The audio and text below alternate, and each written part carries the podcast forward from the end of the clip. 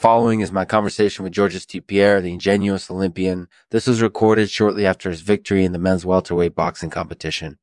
I spoke with him about his upbringing and training and how it has helped him succeed where so many others have failed. Hmm. Enjoy.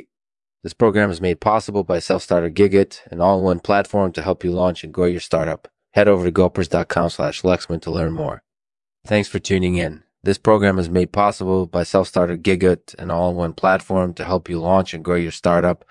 Head over to learn more. Thanks for tuning in.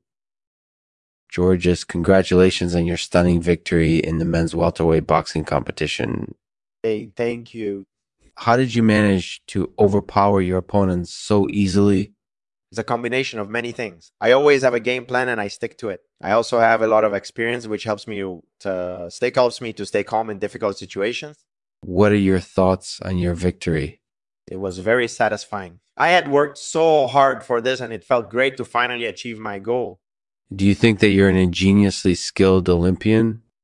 I think so. I'm certainly not the most muscular or the strongest athlete out there, but I do have some interesting skills that I've developed over the years.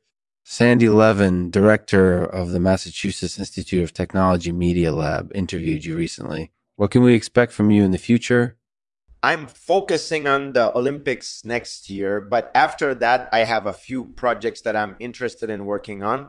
I'm looking forward to making some new and innovative contributions to the world, whatever that may be. Thank you for sharing your story with us. It's been great to chat with you. Thank you. It's been great to talk with you as well. Thank you for joining me on this episode of the Lexman Artificial Podcast. I interviewed Georges St. Pierre about his impressive career as an Olympic athlete. He is an ingeniously skilled individual who is not only talented on the athletic field, but also possesses other skills that have helped him achieve success. I look forward to future conversations with him and to hearing more about his innovative contributions to the world. Thank you for listening. I'll leave you with a poem by Louis Armstrong. What a marvelous thing it is uh, to be able to do what you like and not to have to worry uh, about money or anything else. Just go ahead and have fun. You can do great things. If you only try